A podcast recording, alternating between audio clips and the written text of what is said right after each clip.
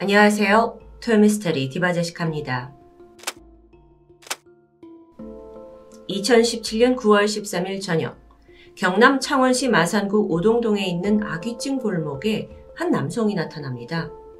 그는 주점 앞에 기웃거리면서 여기 사장을 찾는 듯 했죠. 주점 여사장은 평소 가게에서 혼자 숙식을 해결했기 때문에 뭐 안에 있겠지 싶어서 남성이 조심스레 가게 안쪽 쪽방으로 들어서는데 잠시 후 사장이 그 방바닥에 드러누워 있는 걸 발견해요.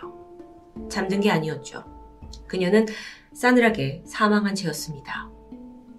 신고를 받은 경찰이 현장에 도착을 했고 이쪽 방에서 발견된 시신은 주점 사장이었던 54세의 여성 김경숙 씨였습니다.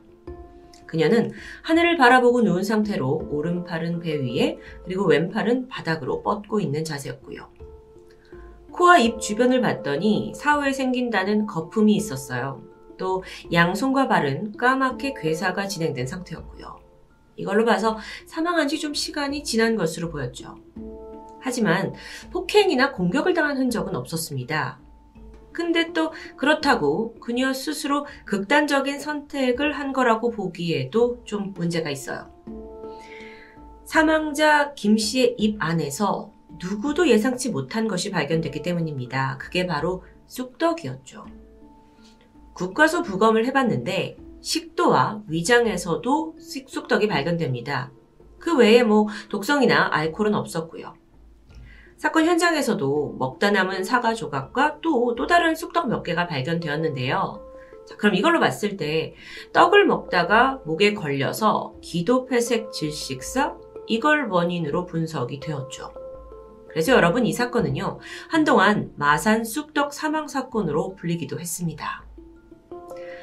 이웃 주민들은 아, 이렇게 혼자 떡을 먹다가 고독사 했다라는 거에 너무 안타까워했습니다. 참 허망한 죽음이니까요. 하지만 일부의 사람들은 아니 어떻게 사람이 떡을 먹다가 죽을 수 있냐 선뜻 납득할 수 없다라는 반응인데요. 물론 여러분 실제로 떡이 목에 걸려서 사망했다는 국내외 사례들은 다소 있긴 합니다.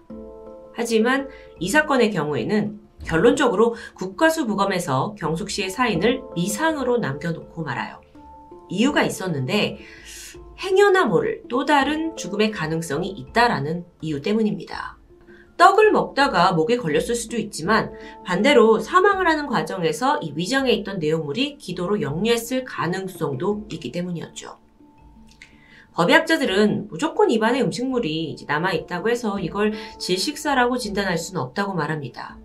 다른 원인으로 사망을 해도 누워있다 보면 식도 역류라는 게 흔하게 나타나는 증상이니까요. 경찰이 그녀의 행적을 조사하게 되는데 시신 발견 엿새 전인 9월 7일 새벽입니다. 이 사건 현장과 같은 골목 금은방 CCTV 속에서 경숙 씨의 마지막 모습이 포착되는데 그녀가 가게 밖으로 나와서 쓰레기를 버리고 있어요. 그리고 나서 다시 들어갔죠? 주전 불이 꺼졌고 이후로 그녀는 모습을 전혀 드러내지 않았습니다. 그때가 마지막 모습인 것으로 추정돼요.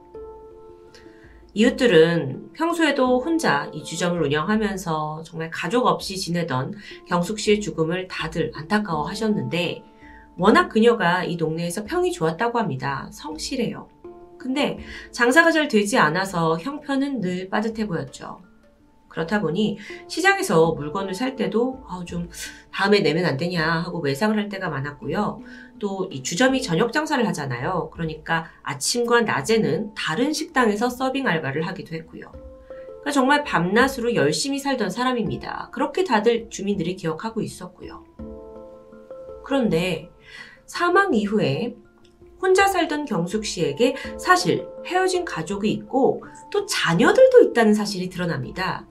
알고 보니까 그녀는 대학에서 국문학을 전공했고 26살 정도에 결혼을 했던 아주 평범한 주부예요.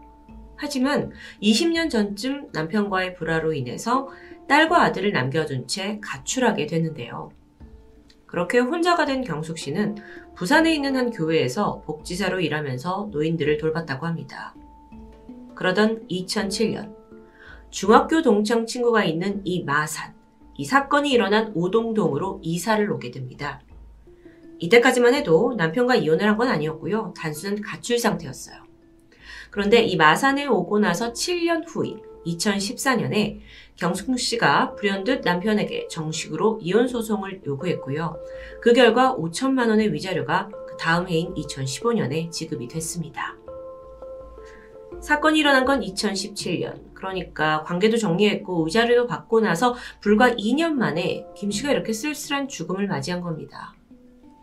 그런데요, 경숙 씨에게는 이혼한 남편과 자녀들 외에도 버젓이 친모와 형제들도 모두 살아 있었어요. 도대체 무슨 이유에서 이 가족들과 다 연을 끊고 홀로 산 건지는 정확히 밝혀지지 않았는데, 어쨌든 이 형제들이 경숙 씨의 죽음을 알게 된 건 경찰을 통해서였죠. 기록이 나오니까요. 그래서 가족들이 부랴부랴 마산으로 향했고 거기서 또 한 번 당황스러운 일을 겪게 됩니다. 경숙 씨의 장례식이 가족 없이 한 친구의 주도하에 치러지고 있던 겁니다. 이 친구라는 사람이 원래 마산에 살던 중학교 동창 김 씨였죠. 그녀는 이 장례식에서 친구의 죽음을 정말 누구보다 슬퍼하고 있었어요. 화장터에선 거의 뭐 오열하면서 쓰러졌을 정도니까요. 장례가 다 끝나고 형제들이 아니 가족이 있는데 왜 더 빨리 우리한테 알려주지 않았느냐라고 좀 항의를 하게 되죠. 그러자 돌아온 대답은 경숙이가 그걸 생전에 원치 않았어요. 라고 대답을 하는데요. 아, 뭔가 이 집 사연이 있나 보다라고 생각할 수도 있지만 이게 어딘가 좀 이상하지 않나요? 50대의 여성, 평소에 지병도 없고 건강했던 경숙 씨가 어떻게 자신의 죽음을 미리 알고 친구한테 그런 유언 아닌 유언을 남긴 걸까요?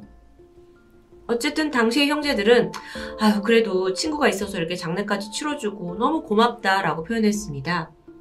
그렇게 장례가 잘 끝나고 나서 이 마산 쑥떡 사망 사건은 그저 잊히는 듯 했죠. 그로부터 다시 2년이 지난 2019년 2월입니다. 사망한 경숙 씨의 친딸 이 씨가 경찰로부터 전화 한 통을 받게 돼요. 숨진 어머니 앞으로 보험이 많이 들어져 있었고 그것 때문에 아직 사건이 수사 중이라는 소식이에요. 다 끝난 줄 알았는데. 그래서 알고 보니까 경숙 씨 앞으로 무려 22개의 사망보험이 들어져 있었습니다. 게다가 그 수령액이 무려 58억 원에 달했죠. 오, 58억 원이요. 엄청난 금액인데요, 이건. 그러다 보니까 경찰도 이 좀 수상한데 이거 혹시나 싶어서 변사 사건이 아니라 강력 사건으로 수사를 진행하고 있다 하는데 좀 더 자세히 알아보겠습니다. 생전의 경숙 씨는 굉장히 금전적으로 빠듯한 생활을 했어요. 월 평균 소득은 100만 원 미만. 사망 당시의 통장 잔고를 보니까 겨우 만 원 정도가 들어 있었죠. 그리고 빚이 2천만 원이 넘었습니다. 그랬던 그녀가 22개의 보험료로 총액 142만 원을 매달 납부했다? 이게 좀 이해가 되지 않죠.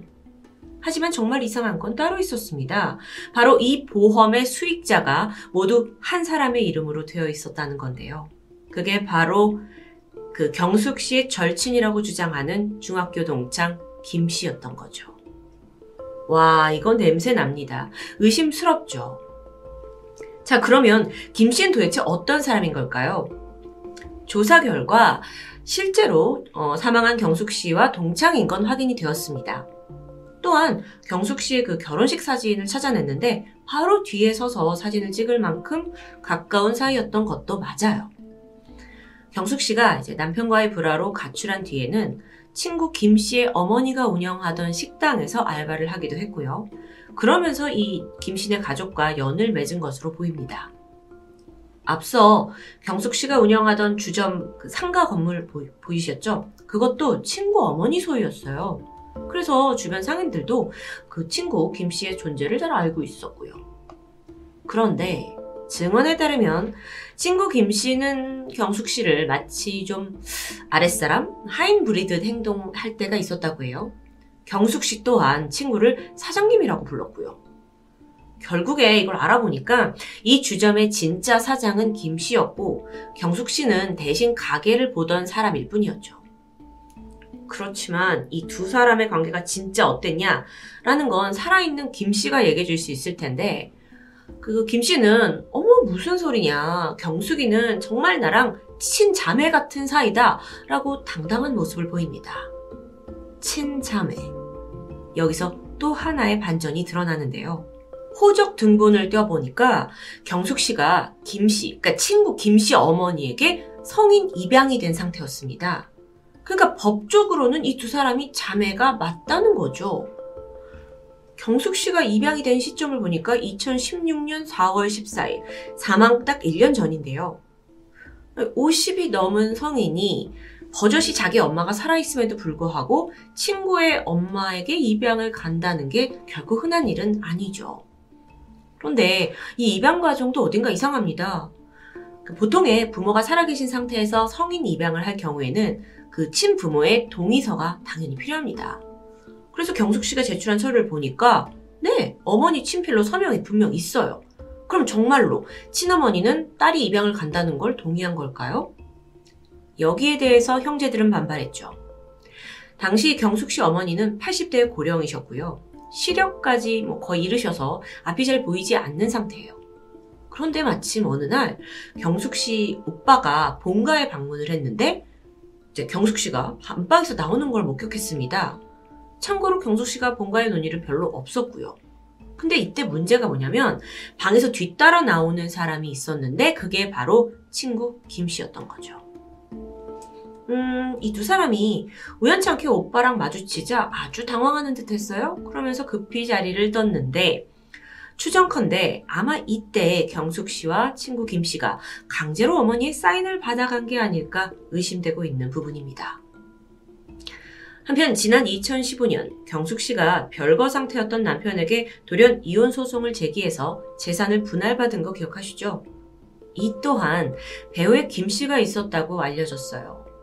그렇게 뭔가 가족과의 관계를 끊고 거의 친구 김 씨에게 귀속된 듯한 모습을 보이고 있죠. 그런데 여러분, 사실 제가 굉장히 모든 걸 의심스럽게 말씀드리고 있지만, 뭐 이 정도는 충분히 가능한 일입니다. 이 사건에서 무엇보다 도 중요한 건 거액의 사망보험금이에요. 보험. 경숙 씨는요, 2012년부터 2016년까지 4년 동안 22개의 보험에 집중적으로 가입했어요. 마지막 보험은 그 어머니한테 입양된 지 두 달 후에 든 거였죠. 또 기록을 보니까 22개 보험 중에 어떤 거는 하루 동안에 뭐 두개 정도의 보험을 한 번에 가입한 적도 있었어요. 자, 그리고 나서 보장 내용을 좀 살펴봤는데 특이점이 있었습니다. 이 보, 보험을 가입한 후에 10년 이내에 사고로 사망했을 때 지급된다는 생명보험이 대다수였던 거예요. 생명보험. 아니 평소에 지병도 없고 나이도 50대면 젊잖아요. 그런데 생활고에 시달리면서 막 투잡을 뛰고 있던 그녀가 자의로 정말 이 22개의 보험에 들었다? 이 부분이 이해가 되지 않는 겁니다. 그리고요, 경숙 씨가 이렇게 보험에 가입하고 얼마 후에 수익자가 전부 친구 김 씨로 바뀌어요. 그래서 어떻게 된 일이냐고 물어봤죠? 그랬더니 김 씨는 이거는 경숙이가 100% 자기 의지로 나한테 이름을 돌린 거다라고 말합니다. 실제로 이 수익제를 변경을 할 때 경숙 씨가 직접 친필 사인을 남긴 게 있어요. 그리고 그 자리에는 친구 김 씨도 함께였다라는 게 확인되죠. 아니, 아니 왜 이 돈을 또 친구에게 다 남긴 건지 자식들도 있잖아요. 경숙 씨는요, 그 이제 남편에게 두고 온 두 자녀에 대해서 누구보다도 애틋한 마음을 보였습니다. 근데 이혼 소송을 할 때 도와줬던 변호사한테도 정말 난 너무 자식들이 보고 싶다라는 말을 자주 했었고요.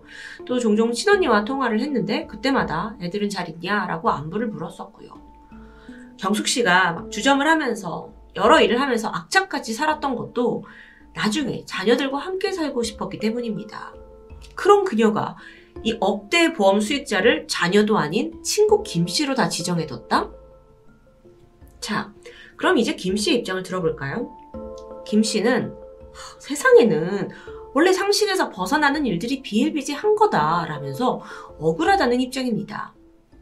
평소에 오히려 경숙이의 친가족들은 연락도 안 하고 막, 어, 지내면서 가족처럼 안 있다가 우리가 이제 더 경숙이를 챙겼고 입양까지 했는데 보험금이 탐나니까 나한테 이러는 거다 라고 얘기를 하는데요. 결코 이 죽음이 타살의 가능성이 없이 경숙 씨가 떡을 먹고 죽은 거다라고 강경한 입장을 고수합니다. 그런데 여기서 또 다른 의혹이 나오게 돼요. 앞서 숨진 경숙 씨를 최초로 발견했고 경찰에 신고한 남성. 이 앞에 기웃거렸던 그 남성 기억하시죠? 그 사람이 바로 친구 김 씨 여동생의 남편. 김 씨의 제부 최 씨였습니다. 그러니까 이, 이 사람들이 모두 다 김씨 가족이라는 거예요. 여기에 더해서 김씨 자매 그리고 제부 최 씨까지 모두 다 보험 설계사 경력이 있었다는 게 밝혀지죠. 아, 이러다 보니까 의심이 꼬리에 꼬리를 물게 된 겁니다. 사실 다 필요 없고 이 경숙 씨 죽음이 그럼 정말 떡에 의한 거냐라는 게 중요하겠죠?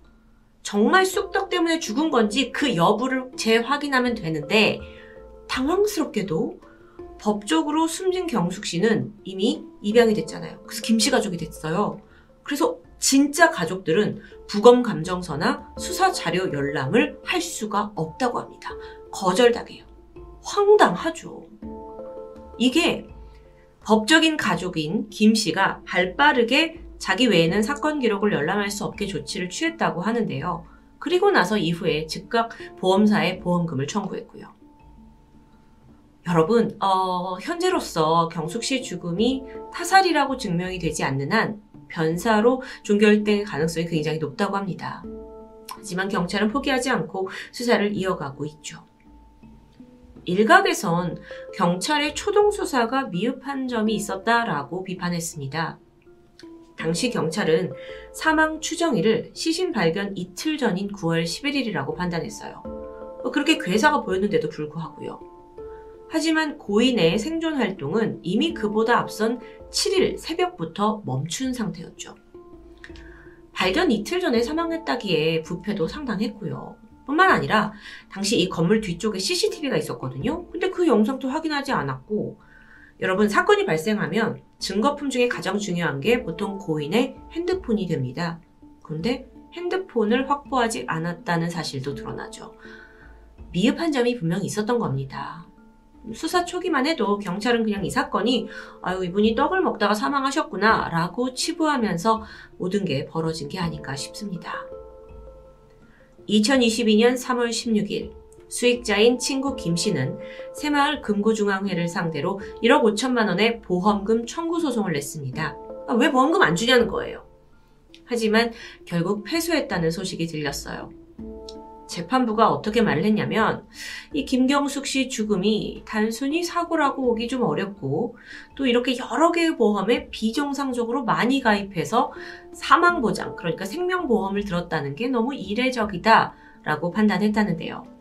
무엇보다도 이 당사자, 수익자 당사자인 김 씨가 보험 설계자 출신인데다가 보험에 대해 아주 잘 알고 있다라는 이유로 청구를 기각했다고 알려졌습니다. 여기에 김 씨는 어떻게 반응했냐? 즉각 대형 로펌을 선임해서 항소를 한 상태고요. 김 씨는 유족들이 지금 보험금을 욕심내서 나를 이렇게 이상한 사람으로 몰아간다 라고 말하고 있습니다. 하지만 유족들은 보험금에는 전혀 욕심이 없다고 말하죠. 특히나 경숙 씨 딸은 인터뷰를 통해서 그저 엄마가 어떻게 살아왔고 왜 쓸쓸한 죽음을 맞이했는지 진실을 원한다고 밝혔습니다. 58억 원의 사망보험금, 그 수익자로 지정된 단 한 명의 친구. 과연 이건 목숨과도 맞바꿀 만한 눈물겨운 우정 스토리일까요? 아니면 친구의 탈을 쓴 악마가 설계한 범죄일까요? 부디 고인의 마지막 길에 한치의 억울함도 없길 바랍니다. 지금까지 토요미스테리 디바제시카였습니다.